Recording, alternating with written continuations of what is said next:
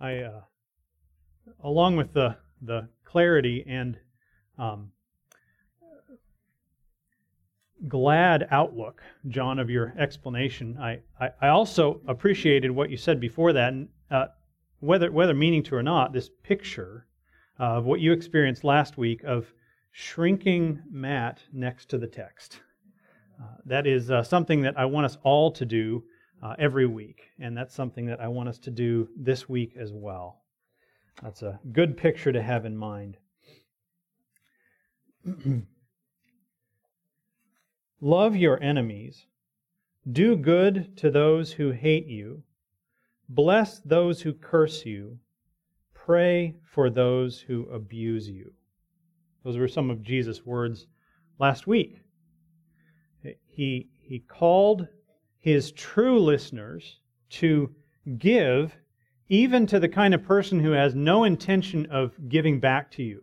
Maybe to the kind of person that you really only expect to take from you when you put yourself in a vulnerable position around them.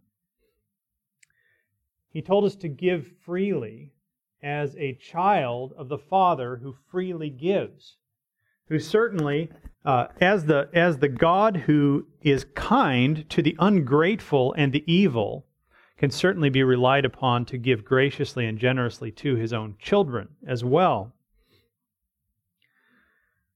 When you hear Jesus say, Love your enemies, do good to those who hate you, bless those who curse you, pray for those who abuse you, does that, does that make your head swim a little bit? When you hear Jesus illustrate that, with uh, give to everyone who begs of you. When somebody strikes you on one cheek, offer the other also. Do you, do you find yourself a little dizzied by what Jesus says? It, it's not our normal way, is it? It's not, it's not the normal human way of, of doing transactions, doing business with other people. It, it takes uh, more than a more than a human enabled adjustment. Does it sound when Jesus says that like it's just not going to work? Like it'll backfire on you? We have our own way, right? Our own natural way of doing human interaction with people. We have our own version of what Jesus says in Luke 6 27 to 28. We have things like defeat your enemies, frustrate the plans of those who hate you, shame those who curse you, alienate those who abuse you. None of that has to be done in the name of getting revenge. None of it has to be done with sort of an evil cackle, like, I'm going to make them pay. It can all be done all of those versions frustrate the plans of those who hate you, shame those who curse you, prove them wrong publicly. All of that can be done, uh, at least in our minds, with an idea of, I just need to protect myself. I need to take care of myself. And if a little bit of revenge happens in the process, well, uh, maybe I'll savor that, but it's not going to be the thing that I'm after. And of course, our version of Jesus' teaching shame those who curse you, alienate those who abuse you. Of course, that always works out really well, doesn't it? Always works out exactly like we expect it to. It always puts us in that place of security and of safety that we expect that it will. It never backfires, except when it does. So, if we're going to treat Jesus' words, even if we find them uh, foreign to us, if we're going to treat Jesus' words as the solid rock on which we stand, if we're going to adopt the new value system that Jesus brings to us, how are we going to do that? How, how do we truly adopt, how do we truly live out, live by what Jesus has told us to do in last week's passage in Luke 6. Jesus is going to tell us in this week's passage. He's not going to tell us new things to do. He's going to tell us what it takes in order to do what he's already told us to do. he's, gonna, he's going to frame it for us in two ways. How, how do you take on this new way of doing life and interacting with people that Jesus has given us? Two ways he's going to describe it by seeing. Pardon me.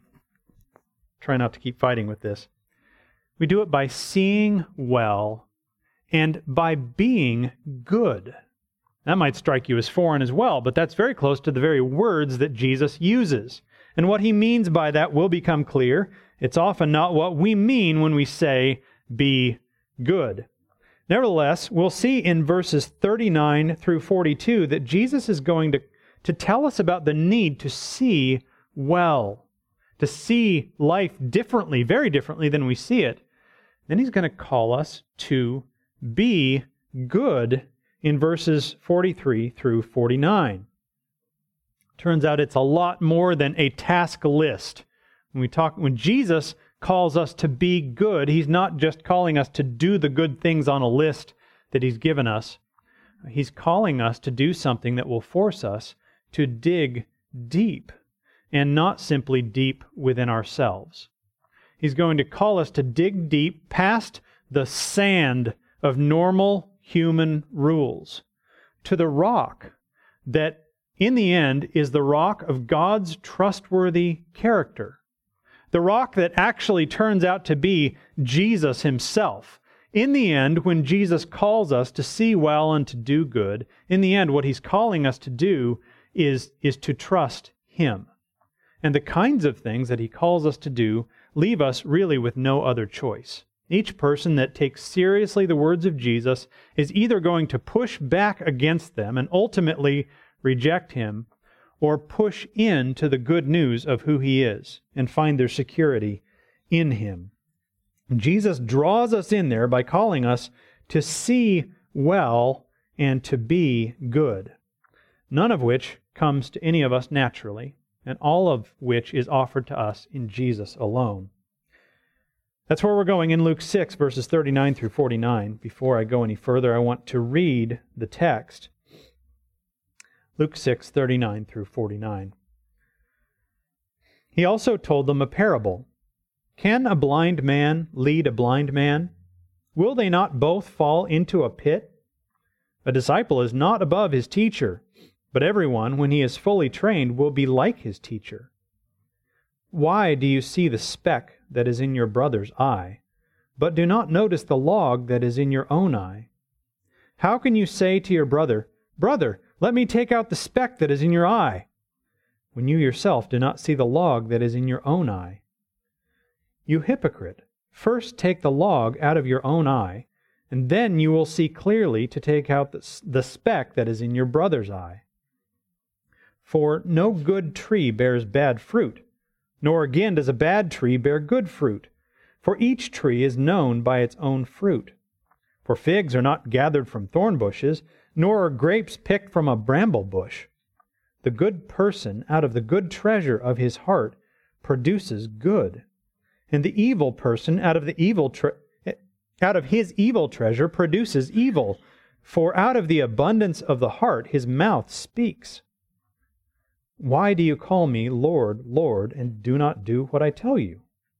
Everyone who comes to me and hears my words and does them, I will show you what he is like. He is like a man building a house who dug deep and laid the foundation on the rock. And when a flood arose, the stream broke against that house and could not shake it, because it had been well built.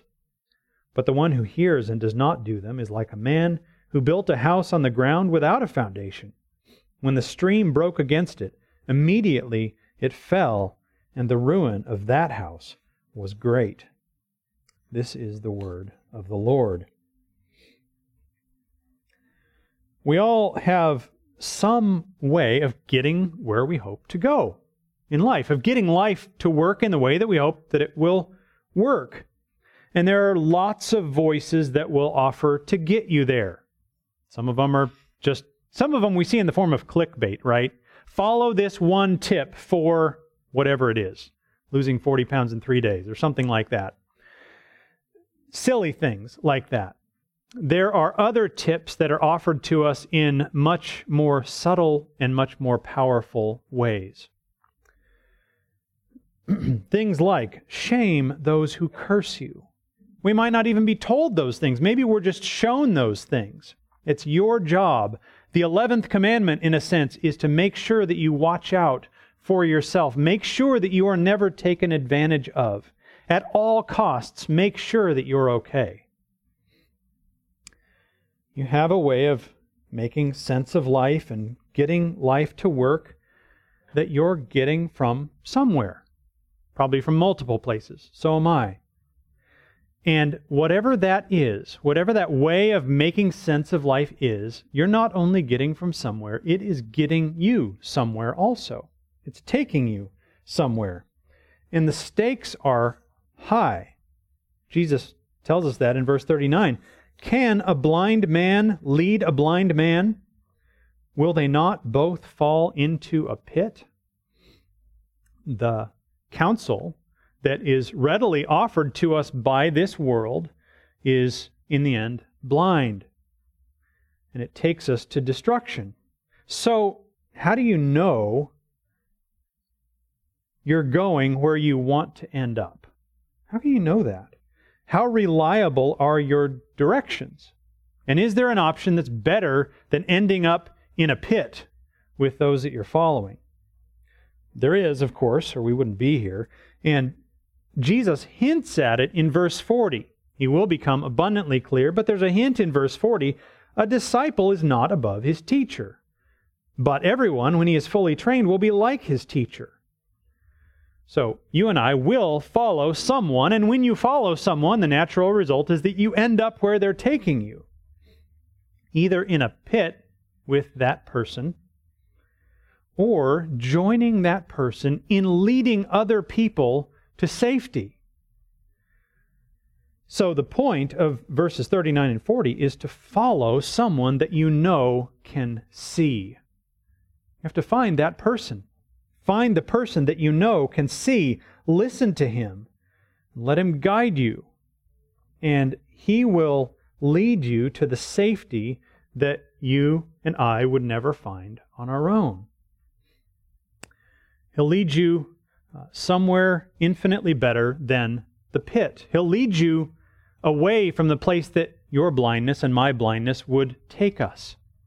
And He'll do more. He will not only protect you from your blindness, He will help you to see. And through you, He will help others to see. We see this starting in verse 41. What causes our blindness? Here, humanity is pictured as blind, following the blind. What causes our human blindness to remain? What makes our blind spots stick? Well, we might say, well, that's just the nature of blind spots. You can't see a blind spot, especially if you're blind. It's just this self defeating problem, right? Maybe that's true of natural blind spots. Spiritual blind spots are even more insidious than that. The way that Jesus describes it here is to say that we're stuck not seeing because of what we do see. Look at, look at verse 41. Why do you see the speck that is in your brother's eye, but do not notice the log that is in your own eye? One of the key reasons that we think we can see is that we see other people's failure to see. There, there's a lifetime worth of distractions from our own blindness in looking at other people's failures in other, at other people's blindness, at other people's blind spots. You can see what that person's missing or failing to understand or ignoring. And when you look at them, you can see why. You can tell just by looking. You can tell why that person's wrong, right? Here, here's a person who's maybe a person who troubles you or, or who troubles other people, and you can tell just by looking what the problem is, right? She's just self centered. They just need to take more personal responsibility. He's just arrogant. It's obvious, right? You can tell just by looking. And of course, you can see clearly. You can tell, right? What is each one of those things? She's just self centered. They just need to take more personal responsibility. He's just arrogant. What is each one of those things? It's a judgment. In a sense, it's a final judgment, right? It's the end of the story as far as your evaluation of that person. Every evaluation of a person that ends there ends without hope for that person. It, it, every, every judgment like that expresses no love for enemies. It doesn't do any good for those who hate you. It offers zero blessing. It probably does zero real praying because what do you need to pray for? They just need to be less self centered or less arrogant or less irresponsible. Every single time we miss an opportunity to love enemies, do good to those who hate us, bless those who curse us, and really pray for those who abuse us, we leave on the table powerful choices that Jesus has given us that don't come to us naturally as humans, that bring real life into a broken world. We leave them on a table untouched. And we do it because we think we see clearly. And all the while, thinking that we see clearly, Jesus says we have a log in our own eye. because we're blind on our own, naturally. Left to ourselves, we're blind on our own. Because we're blind on our own, we can't see the blindness of others clearly. So actually look at look at the picture here closely that that Jesus gives us. Jesus doesn't say, first get the speck out of your own eye. Your brother has a speck in his eye, get the speck out of your own eye first. He doesn't say that's what our problem is. How can you say to your brother, Brother, let me take out the speck that is in your eye, when you yourself do not see the log that is in your own eye? That's what's actually there. So the problem that we have is actually worse, naturally, left to ourselves. The, the problem of my own natural blindness is worse than the little blind spots that I see in other people. If I really have a log, this is a, this is a term that's used for the main beam in a house. If I really have that in my eye, how do I manage to get that out of my eye in such a way that I can actually see clearly afterwards? It's not just going to pop out, right? I'm not just going to pull this thing out of my eye and then be able to do uh, careful, delicate uh, optometry work. That's not going to happen. What we see in this passage over and over again, at least hidden in each of the picture, pictures that Jesus gives us, is this is not something that we can do on our own. I am dependent on a better teacher. I'm dependent on the one who can see, the one who can lead me, the one who can deal with my blindness to take this beam out of my eye if it's going to happen in such a way that I can actually see. I can't do it on my own. I need a new teacher. I need someone who will lead me somewhere better than I would otherwise go. and when that happens, when I come to Him, when I say, I'm, I'm blind, I need you to lead me. I need you to help me see differently. I need you to help me to see people differently. Differently than my normal judging and condemning and criticizing and only seeing way, people in ways that are convenient to me. I need you to change me.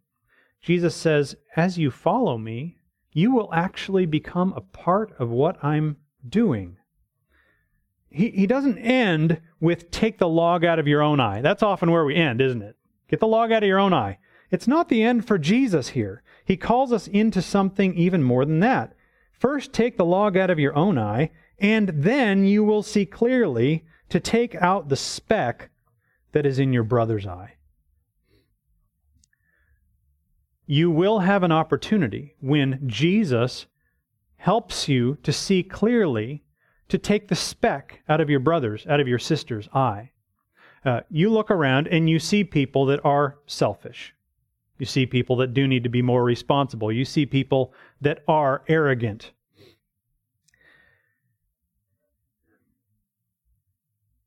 And when Jesus helps you to see, he helps you to see more clearly, much more clearly, so much more clearly that you can actually help deal with the speck in your brother's or sister's eye with proper precision and care and delicacy so that you can actually approach your selfish sister and she will actually stand still long enough to let you help her with the real speck in her eye. Uh, if you think it's just selfishness, then you might tell her, you know, I can't, I can't. You're not even going to let me near. You just need to go, go somewhere and, and deal with it. Get rid of it. You need to stop it. She is selfish, probably. Uh, we know that from our own personal experience, that I haven't gotten over it yet. When you see clearly, you begin to see uh, that speck more clearly. She's selfish. She's also, perhaps, afraid. Maybe your sister has grown up hearing from the time she was young get it right. Be good enough. If you say the wrong thing or do the wrong thing, then at any given point, your life could end in disaster. And if it does, you will have nobody to blame but yourself. Maybe your sister has heard that message from the time that she was young. Maybe she's heard it in those words. Maybe she's just heard it demonstrated, and she's gone through life afraid. And when you put off judging and condemning long enough to hear that part of the story, you have something real to work with. All of a sudden, here's your sister, and she's she's willing to. Uh, she she she has shared with you something more precise about what's actually going on in her life something that comes out simply looking like selfishness, but it's actually fear, and you have some idea where that fear is coming from. And you have the opportunity to bring good news to bear.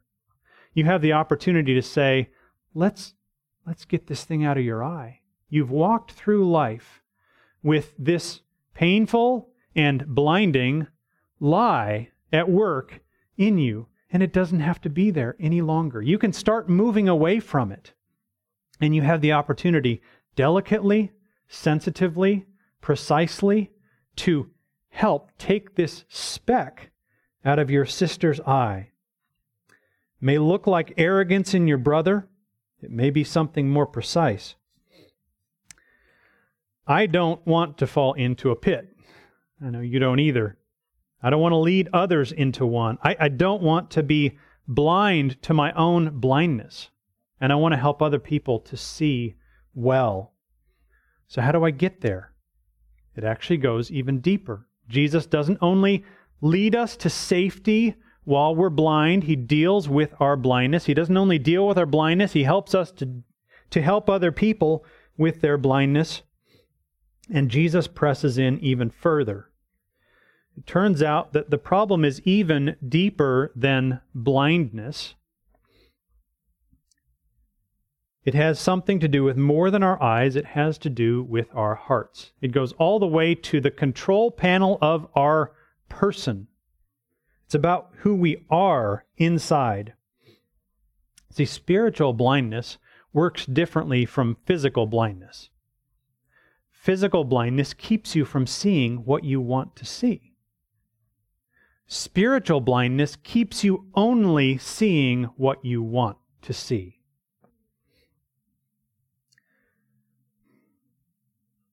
And so Jesus goes deeper to not only the way we see, but to who we are and to what we treasure. Look at verse 43. For no good tree bears bad fruit, nor again does a bad tree bear good fruit, for each tree is known by its own fruit. For figs are not gathered from thorn bushes, nor are grapes picked from a bramble bush. What makes good things show up in the life of a living thing? Whether it's a person or a plant, what causes good things to come out of that living thing?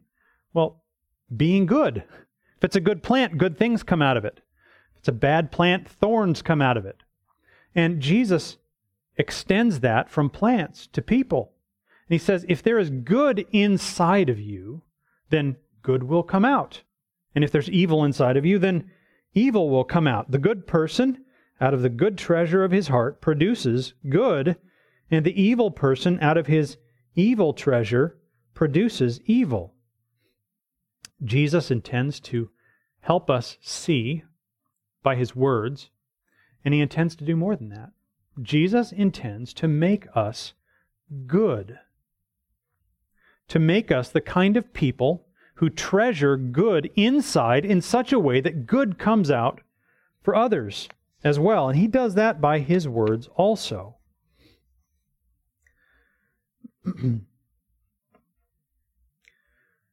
Where does that show up?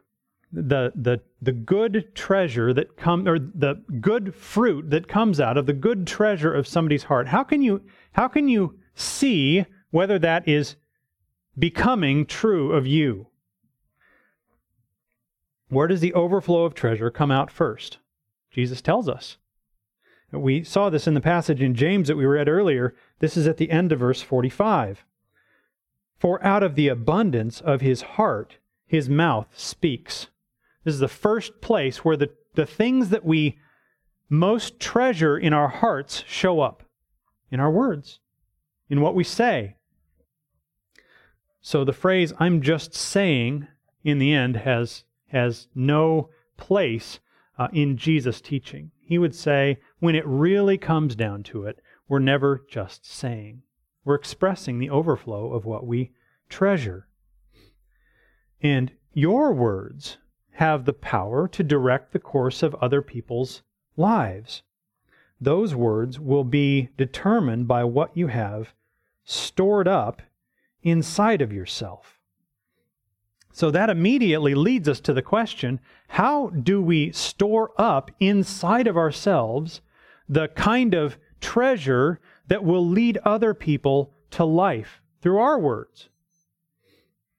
Well, we do it by following those kinds of words, by following the words that come out of stored up good treasure. This is exactly where Jesus is going to take us. He's going to say, you store up good treasure in your heart in order to do good for others by doing my words. That's where he's going to go next in verses 46 through 49. He knows that his listeners are at risk of missing the power of his words. So he, he gives us another why do you? He, he exposed us once in asking, Why do you see the speck that's in your brother's eye, but don't notice the log that's in your own eye? And now he exposes our natural tendencies again. Why do you call me Lord, Lord, and do not do what I tell you? We know a couple of the answers. We've actually seen them in the text in Luke. Uh, someone might well address him as Lord, Lord, in pursuit of healing alone I, I I've got this withered hand. I just want it healed, and then I'm satisfied. And they might call him Lord, Lord, just to get that done. They might come and hear him uh, just because they're curious. What Jesus introduced as a hint in verse 40, disciple isn't above his teacher, really becomes crystal clear now. Jesus isn't here simply as a useful healer or as an interesting philosopher. He's here to transform you. He's here to transform us. And curious listening alone won't do us any good. When Jesus' words come, when Jesus comes speaking, when Jesus comes calling us to act on his words, we've seen his words are the winnowing fork that separates the wheat from the chaff, that separates those who truly trust Him from those who really just hope to find Him useful. His words can't be responded to neutrally. And so Jesus says, You actually need to follow me. I see clearly, and I'll show you the way to go. I will train you. my words will change you. As you hear my words and you choose to put my words into action, those words will store up inside of you the good treasure that you see in me and hear from me. He's given us what those words are a summary of his words, a summary of what to do. We read that all the way back in verses 27 and 28. here's, what, here's what Jesus calls us to do. But I say to you who hear, love your enemies, do good to those who hate you, bless those who curse you, pray for those who abuse you. We have opportunities to do that, even with people who abuse us in little ways. Maybe it's maybe it's on the way home from church when everybody's tired and hungry and somebody looks at you sideways or says something that's not quite sensitive. Pray for those who abuse you. What happens when you do that? Some of you have done that before, right? You've taken you've taken on this exact thing. Somebody troubles you and you don't know what to do and you feel bewildered, but you've said, "I am going to pray for this person." Maybe it's the person that's on your 3 by 5 card. Maybe that person troubles you and it makes it a little bit hard to really want to share Christ with them. What happens to you when you begin to pray for that person? When you begin to ask God to bring good into that person's life? When you begin to ask God to bless that person? You're transformed, at least a little bit. Your heart toward that person begins to soften. You begin to store up good treasure in your heart toward that person. Jesus says, don't, don't judge, don't condemn. In other words, instead of looking for reasons to punish people, look for reasons to do good to people. When, when you choose to look for reasons to do good for someone, perhaps you listen to the side of a story that's not convenient for you. You say, there, there's, there's more to what's going on here. I want to look for good for this person. I have to hear more about their perspective. When you listen to the side of a story that's not convenient for you, often that side of the story turns out to be good news, or at least to open the door to good news that you can bring into that person's life. Maybe it is you find that your selfish friend is deeply afraid, and you have the opportunity to speak Christ to them where they are. When you give to the one who is only likely to take from you, what happens to you? Jesus tells us. This is not a task list. This is heart formation. When you give to the one who's only likely to take from you, you dig deep not inside yourself. You dig deep beyond the sand of your natural reflexes to something solid. Verses 47 and 48 Everyone who comes to me and hears my words and does them, I will show you what he is like. He is like a man building a house who dug deep and laid the foundation on the rock as we do Jesus' words here, his words that have no place inside a normal human economy, we dig deep to the rock of God's trustworthy character that is for us. In the end, we dig deep to the rock of God's trustworthy character revealed in Jesus Christ. Revealed in Jesus Christ, in his person and in his finished work, by which he purchased and guaranteed security and life for us, his people. There's really no way to sustain doing good for those who hate you than to know that the one you at one time hated did good to provide life for you. Life that's guaranteed. And as you do good for those who hate you, you, you dig deep and experience the reliability of what Jesus has done for you, so that for this person who's built on this rock. When a flood arose, the stream broke against that house and could not shake it because it had been well built. Here's a person who is hungry and says, I'm blessed because I know that I'll be satisfied. Here's a person who is persecuted for the sake of righteousness, who says, I stand on a rock on which I have good reason to leap for joy, because I know that my reward is great, and no abuse can take that away from me. What Jesus has said here to draw people into the good news of the kingdom, to draw them into the gospel, Paul reflects in Romans 12. I just want to close with these words. Jesus does this to draw us into the gospel. Paul says it in response to the gospel. Very similar words. In Romans 12, I appeal to you, therefore, brothers, by the mercies of God, to present your bodies as a living sacrifice, holy and acceptable to God, which is your spiritual worship. Do not be conformed to this world, but be transformed by the renewal of your mind, that by testing you may discern what is the will of God, what is good and acceptable and perfect. And then he illustrates that in verses 14 through 21. Bless those who persecute you. Bless and do not curse them. Rejoice with those who rejoice. Weep with those who weep. Live in harmony with one another. Do not be haughty, but associate with the lowly. Never be conceited. Repay no one evil for evil, but give thought to do what is honorable in the sight of all. If possible, so far as it depends on you, live peaceably with all. Beloved, never avenge yourselves, but leave it to the wrath of God, for it is written, Vengeance is mine, I will repay, says the Lord. To the contrary, if your enemy is hungry, feed him.